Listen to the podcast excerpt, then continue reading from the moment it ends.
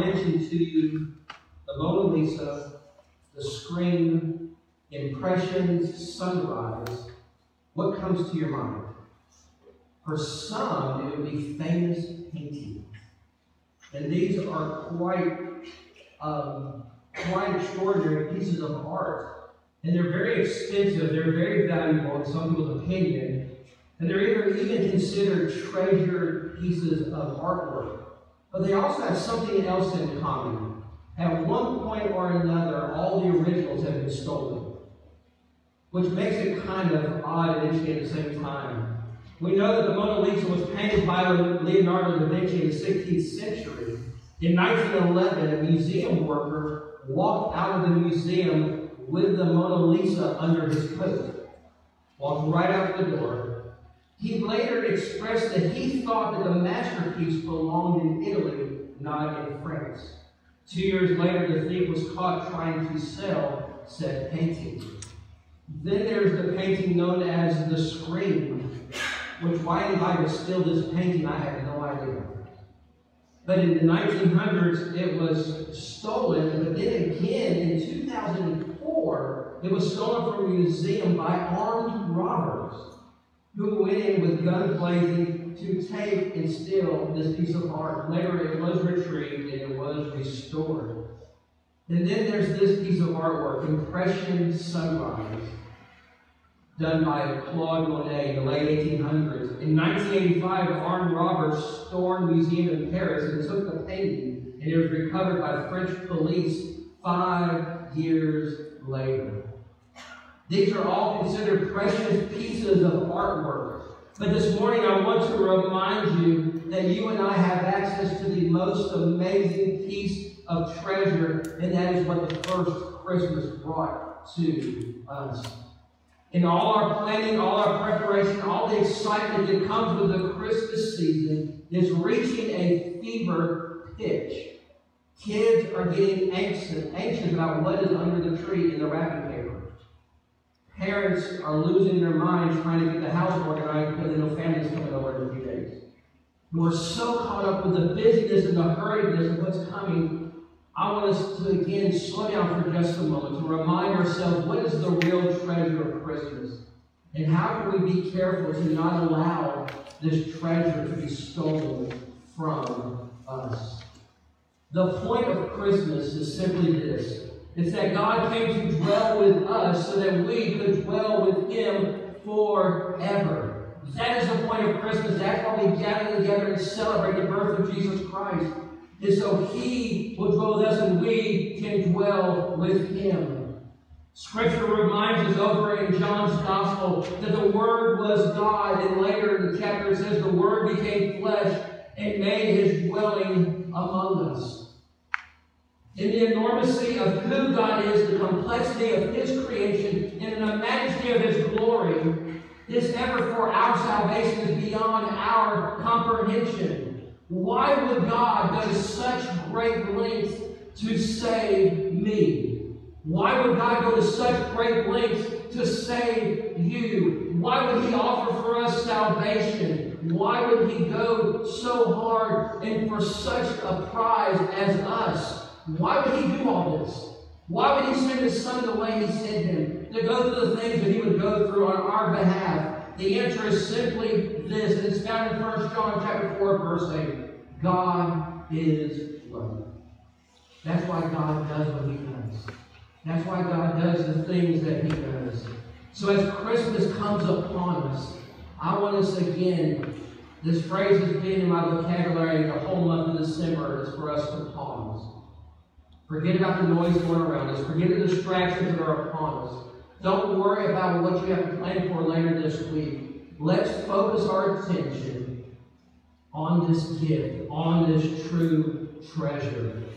This morning we're going to be in Matthew chapter 2. And we're going to look at the account of the Magi who came to worship Jesus. But what I want you to see in this account this morning is there are three different responses to the birth of Jesus Christ.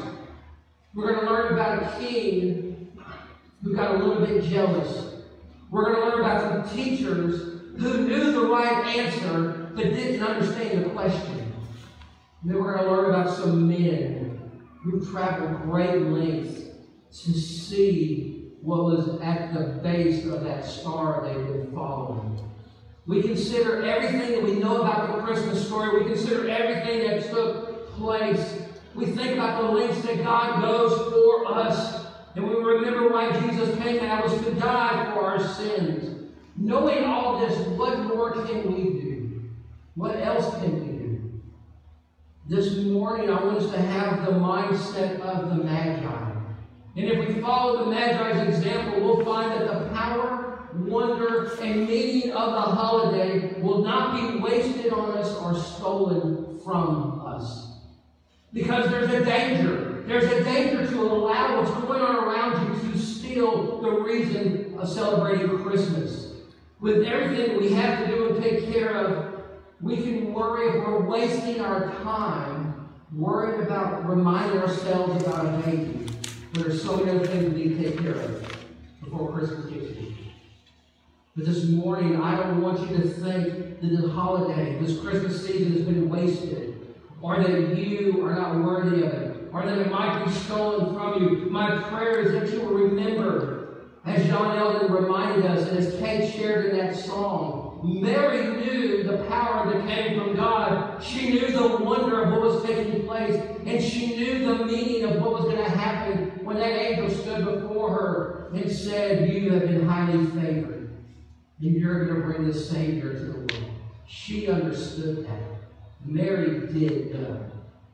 But for us, sometimes we get so caught up in what's going on, we forget. So this morning, as we shift our focus, enter the wise men, these strangers, these men from a foreign country. But here's what's interesting. What we know about these men does not line up with what we read about in Scripture. Because the account we read in Scripture shows us a different picture of what our mind is of these men.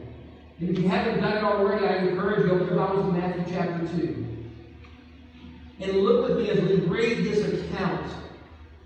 And look at the three reactions that we see in this amazing passage of Scripture.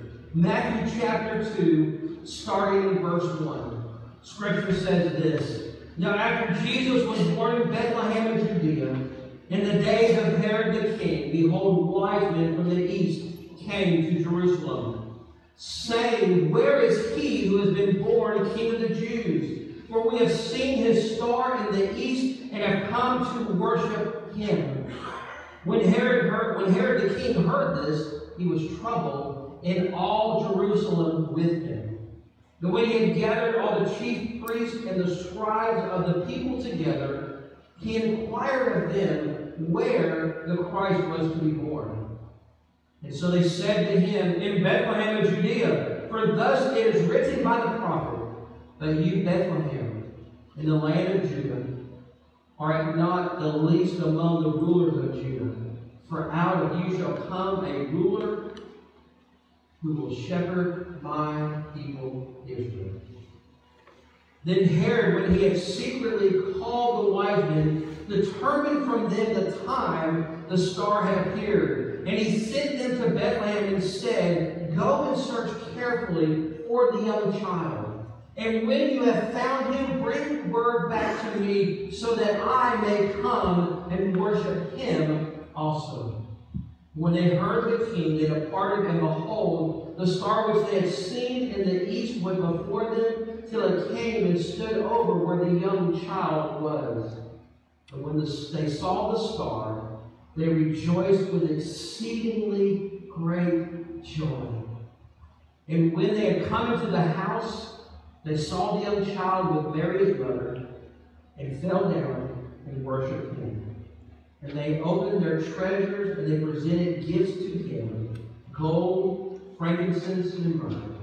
Then, being divinely warned in a dream that they should not return to Herod, they departed for their own country another way.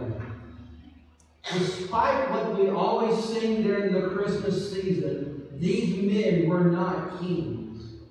Yet we sing that song, We Three Kings of Orient Are. But notice what the Bible does say about them. that these are men who are following a star. In the Expositor's Bible commentary, we read these words. In later centuries down to the New Testament times, the term magi loosely covered a wide variety of men interested in dreams, astrology, magic, books thought to contain mysterious references to the future and the life. Instead of kings that we typically sing about, these men were probably scholars, astrologers, who were working on a knowledge of and a belief of Hebrew Scripture. Think about it. They knew enough of the Hebrew Scripture to know who they were looking for. Yet these were not religious men, so to speak. Yet tradition says that there were three of them, when in fact we don't know how many of them there were. We use the number three because of the number of gifts we read about in Scripture. But there could have been a singular gift from a number of magi. Again, we learn and we read these men that says they came from the east. We honestly don't know where they're from. They could be from Babylon. They could be from the east, from China. We honestly don't know the answer. Scholars have no clue where these men are from. And then we think about this star. There are some who suggest that the star that they saw in the heavens was the conjunction of Jupiter and Saturn that took place in 70 BC. What they saw was not actually a star, but two planets lining up together, causing that bright spot in the sky. Some think it could have been a comet. Some think it might have been a supernova. Others believe it was a supernatural event like a pillar of fire in the cloud that the children of Israel followed during the Exodus. But here's the most amazing part of this passage of Scripture is that these men, these magi, were foreigners. These were foreigners who were following something to lead them to their destination. They knew what they were looking for. These were men from another country who see a star, they study Scripture and put two and two together and go searching for the King of the Jews. And for you and for me, this passage of Scripture is a reminder for us as individuals and for us as the church and for those of us who call ourselves followers of Jesus Christ. And here are the two thoughts this morning I want you to think about.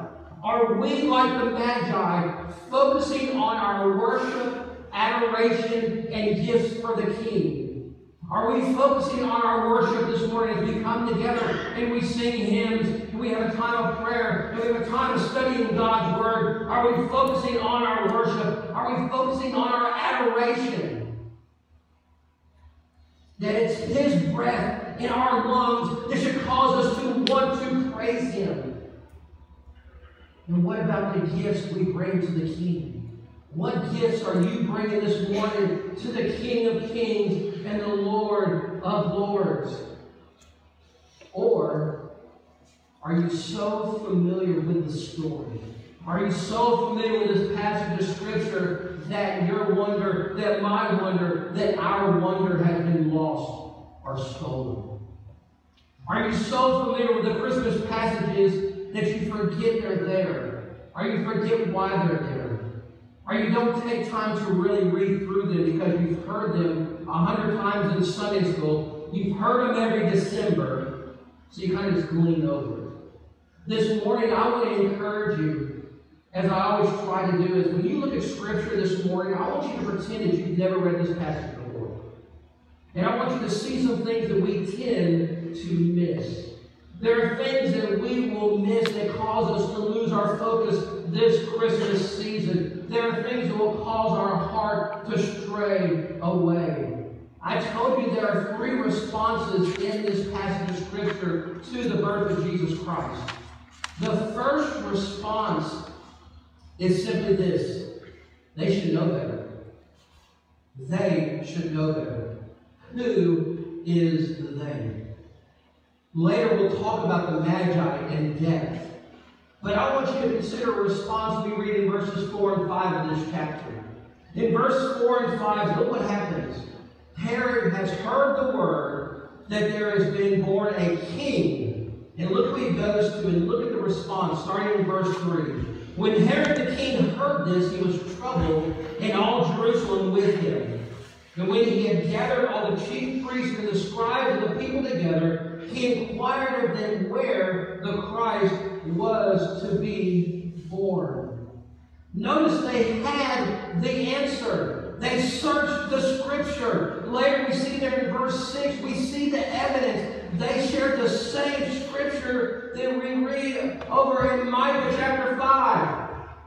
Where the child's going to be born, these men knew the answer. They had dedicated their lives to studying Scripture, to teaching God's law, to reading about the prophecy. But notice something. They knew the answer, but they didn't bother to investigate. They didn't go looking. Herod says, Where's this king been born? They said, Look, it's on the map. We can show you. He's down the road. But nowhere do we read in this account that these men, these learned men, these scholars, the chief priests and scribe, they don't go searching. They don't investigate. They don't care. They know the answer, but they don't move. Let's play pretend for just a second. Let's pretend that you are the president of the Coach Kirby Smart Fan Club. Y'all know who this man is. You are the president of his fan club. And let's pretend that Coach Smart calls you and says, Hey, I'm going to be in the area and I need a place to stay. Can you give me a recommendation? And you tell him that the Hampton Inn by day is a good place to stay. But then you hang up your phone and you forget about it. Would you really do that? If you're the president of the fan club, what are you going to do? You're going to make sure people are at the hotel when he shows up. You're going to make sure he's got a gift basket in the room. You're going to make sure he knows where he's going and how to get there. You're not going to forget about him because you care enough to be president of this fan club. You're going to move heaven and earth to get there to make sure others are there to say, hey, welcome to our part of the world, Coach Smart. Yet we read the account of these religious leaders, these scholars, these men who don't do a thing. They say, Yes, we know the answer to the question. It's like that kid in school who always knew the answers. When the teacher asked that question, nobody else raised their hand, but that one kid always raised their hand. That's these men. They knew the answer. They knew where he was going to be born. But here's the issue these men were more interested in what they knew about the Messiah than about the opportunity they had to come to know, to receive, and worship the Messiah. They knew where he was, but they didn't give a rip about going to see him. They didn't care. They knew the answer. Listen, this morning in our time together, you know more about the Magi than 8% of our population. Yet these men, these men don't move. And here's the danger this morning for me and for you. Don't let your knowledge and your familiarity of the events of Christmas steal away the wonder of it. Just because you know the Christmas story, don't let it steal the wonder from you. Listen, you should be excited. Celebrate the birth of our Savior. We get to worship Him. Listen, there are people in other parts of this world who literally would die to do what you're doing this morning. To be in the presence of the Father. To be gathered together in worship, singing songs of praise, knowing they can't for fear of death. Yet we get so caught up in the Christmas story, we know these passages, we can lose its wonder. But listen, we don't fault the Pharisees and these chief priests. Should you study God's Word? Yes. Should you learn about the things of God? Yes. Should you learn His Word and His commands? Yes. But don't make the mistake these teachers made in verses 4 and 5 about putting knowledge of God above knowing about God. They knew God here, but they had no concept of who God was here. And that's a danger. We can know a lot about God up here, but not know anything about God here. Again, John Ellen talked about it. It's about knowing God in your heart, knowing that God has transformed you, that God moved you from darkness and light because of the gift He has sent for us. These teachers knew God, but they didn't know God. I'm reminded of what Scripture says. Remember, Jesus doesn't say, I know my sheep and my sheep know about me. That's not what Jesus says. Jesus says over in John 10 14, I know my sheep, and my sheep know me. They don't know about me, they know me. This morning, do you know him? Or do you know about him? Because here's the beauty of studying God's Word. Here's the beauty of allowing ourselves to get caught up in the amazing wonder and the majesty of who God is. Because God reveals Himself through His Word. But the whole point is to draw close to Him in order to know Him more, to become more like Him in His love. That's why you guys study Scripture. To be more like Him to be drawn closer to Him, to fall more in love with Him. There's a danger to knowledge. There's a danger to knowledge when it comes to Scripture. Over in 1 Corinthians chapter 8, verse 1, it says, Knowledge puffs up, but love builds up. Knowledge puffs up, but love builds up. If you are caught up in the wonder and the majesty and joy of the birth of our Savior, it should want you to study Him more and more, to read what He did, read why He did the things He did, and why He ultimately paid that price for you and for me. Because God showed up at Christmas so we could know Him, but also so we could have a relationship with Him. These Pharisees these chief priests do not have a relationship with God. How do I know that? By their response in this passage of Scripture. Their response is simply, yes, we know where He is. But that's all we can say. That's all we're going to do. They know the answer, but they don't act on the answer. They really should know better, than they don't. Because there's no desire to know God here. They simply want to know Him here. Don't let the knowledge of Scripture steal away the joy of Christmas the treasure of Christmas from your heart. So the first response, they should know better. Here's the second response we see in Scripture, and that's by Herod the hater. Now, I'm pretty sure I probably misspelled that word, so. No, I did, I got it right. Hallelujah. That's why I'm not an English major, was everything. But Herod hated the fact, and listen, I know hate is a strong word. I grew up with a grandma who did not like us to use that word. I have two younger brothers. We use that word a lot with each other. And my grandma said, that is not a nice word. Well, I strongly dislike you a lot. is what we would usually say around my grandmother. But I use this word for Herod because Herod truly hated the fact that someone had shown up to take his seat. Look at verse 3 in Matthew chapter 2. When Herod the king heard this, he was troubled. He was troubled. And notice scripture also says, all of Jerusalem with him. Herod was troubled. These men had shown up in his town, coming to worship another king, one who had been born king of the Jews, and this troubled him. This disturbed him. Did you know that Herod was a man who was paranoid? Do you know he was a man who was power hungry? The history books tell us that Herod killed his sons because he was jealous of them and thought they were going to overtake his power. True to form, Herod wants to do the same thing. Notice the cunningness of Herod. He goes to the chief priests and scribes, finds out where the baby, the child is. He goes back to the wife and says, Hey, when did you start following this star? But then notice the audacity that Herod had. Look at verse 8. In verse 8, he sent them to Bethlehem and said, Go and search carefully for the young child. And when you found him, bring back word to me that I may come and worship him too. You know what that is? That's baloney. Herod had no desire to worship. He wanted to eliminate a problem. There was competition, and he could not handle that. But here's the thought this morning. And I put it in your outline.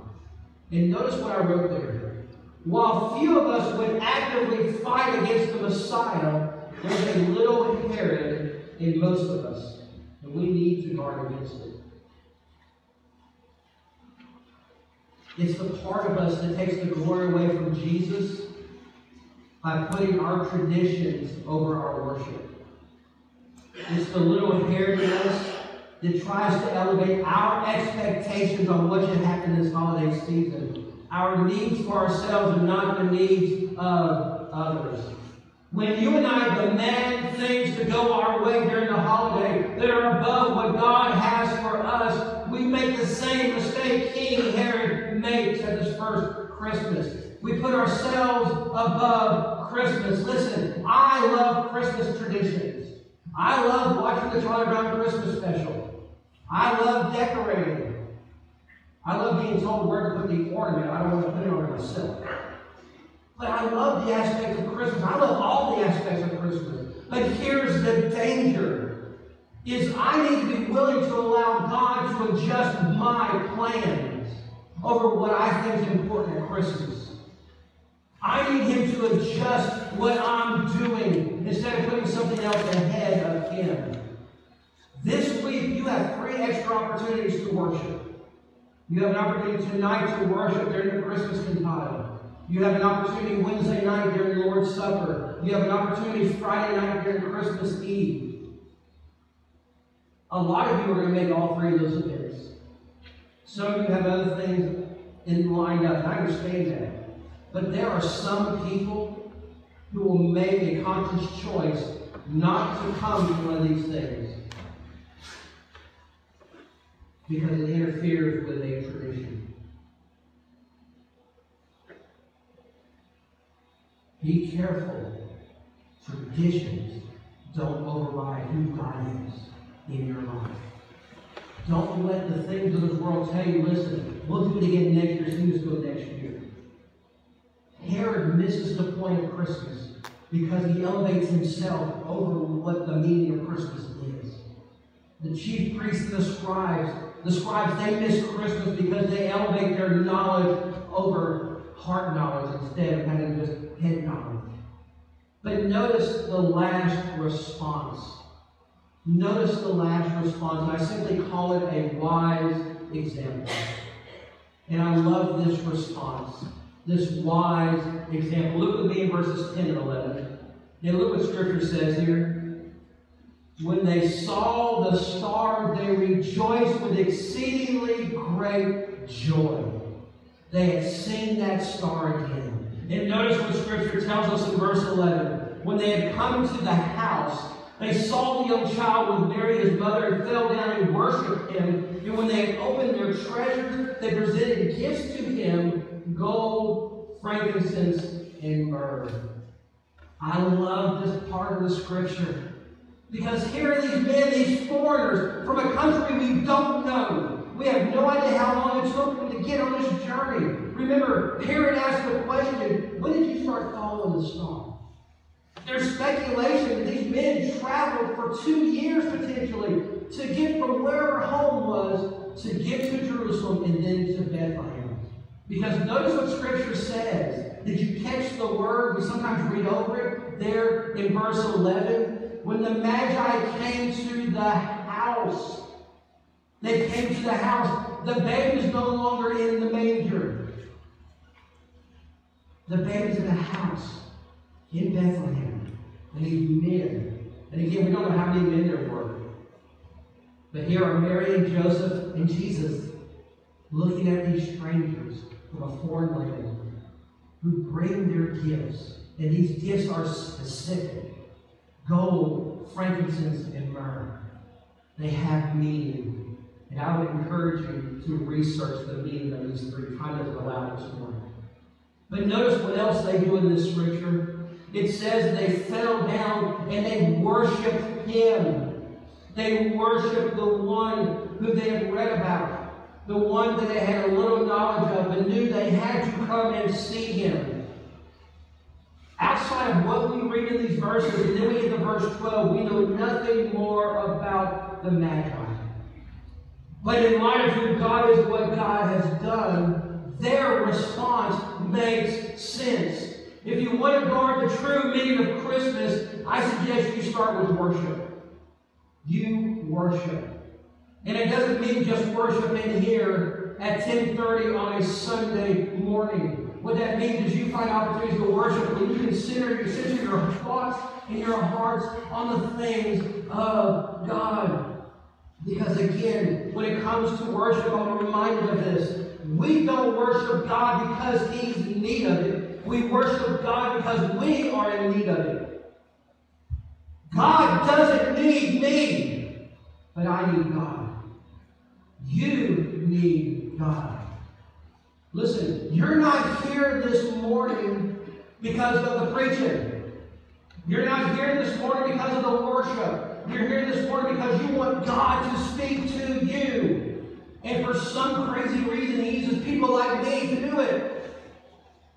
But that's why you're here. You're here to worship, not the person behind the pulpit but the worship of God who sent his son to die for you and for me. So we give him the praise that is due, the praise that is required, the praise that is demanded for us, because when we truly praise him, we can feel something different in our life because our worship fuels and feeds our gratitude. When I'm lost in worship, I'm concentrating and focusing on the things of God. When you and I worship, when we worship, we experience a deeper connection to God, and we get to fall deeper in love with Him. There's a deeper connection because we're worshiping Him. We're not giving Him lip service.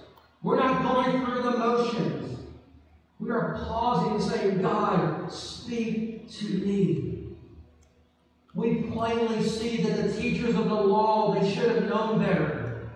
They knew God, but they didn't seek Him personally. We can tell Herod is doing everything for the wrong reason. Herod props up his greatness over the greatness of God and chooses the lesser things. He thinks, Herod thinks his power can match God's. The man has lost his mind. Yet, Herod's position and his place would never compare to God's position and place. Because God has the highest position. That's why when we get to the Magi, the Magi show us the most obvious response to worship at Christmas. Listen, there are hundreds of different passages about worship in Scripture on how to worship, and I want to show some on the screen here in just a moment. But when we worship, we are giving press preference to God and who He is. Look at the ways we can worship this morning. We worship by bowing. We worship by laying face down. We worship, oh my Lord, by lifting hands. We worship by clapping. Oh goodness, we're going to get in trouble this morning. We worship by serving. We worship by making sacrifices. We worship by trembling, by singing joyfully, by thanking, by giving, by kneeling, by shouting, by singing with gladness, confessing, exalting, uh oh, dancing, and responding in spirit and in truth. This morning, I remind you that the Magi worship through their gifts and offerings. The Magi worship through their gifts and offerings. They brought the gold, their frankincense, and the myrrh. They fell face down and worshiped the King of the Jews. The shepherds worship through the proclaiming of the good news. Remember, they're the first missionaries. They hear the angel speak to them, and they go and find this babe in that manger, and they tell everybody they can, listen, we have seen the Messiah. He is here. The angels worship through song. Glory to God the highest and peace on earth. And then there's Mary, who came remind us this morning. Mary, the scripture says, she pondered these things in her heart. That's the way she worshiped. This morning, you can worship one of these ways. This morning, you can worship by proclaiming. You can worship by singing. You can worship through your gifts and offering. You can worship by simply pondering the amazing events of what took place on that Christmas morning. If we don't do anything else at Christmas, let us stop to remember why we celebrate in the first place. What it is that God did for us, because He is worthy of worship. Just like the Magi, you can choose what form of worship you want to do that best fit the occasion. This this coming Christmas, you don't have to do it like the Magi did. The Magi gave precious metals and spices. But this morning, what do you have to give to Jesus this Christmas? What do you have to give him? What is going to be your act of worship? What is going to be your act of service? Because the beauty of worship is it can be done so many different ways. This coming Christmas morning, you're watching children and grandchildren open gifts, you can pause and just simply tell God, thank you. Thank you for family. Thank you for how you've watched over us this year. As you gather around the table to eat, my prayer is that you would pause just to tell God, thank you. That you would be grateful. For those of you this Christmas season that are dealing with disappointment and heartache, remember the ultimate reason for Christmas is the cross of Jesus.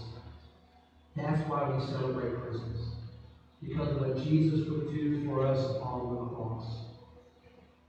Every Sunday you come to church, my prayer is that you bow your head to the Creator and come with a heart that is open and a heart that is receptive that just like the Magi, you would come into this place to worship the King. Not because you're supposed to, not because it's required, but because our hearts demand it.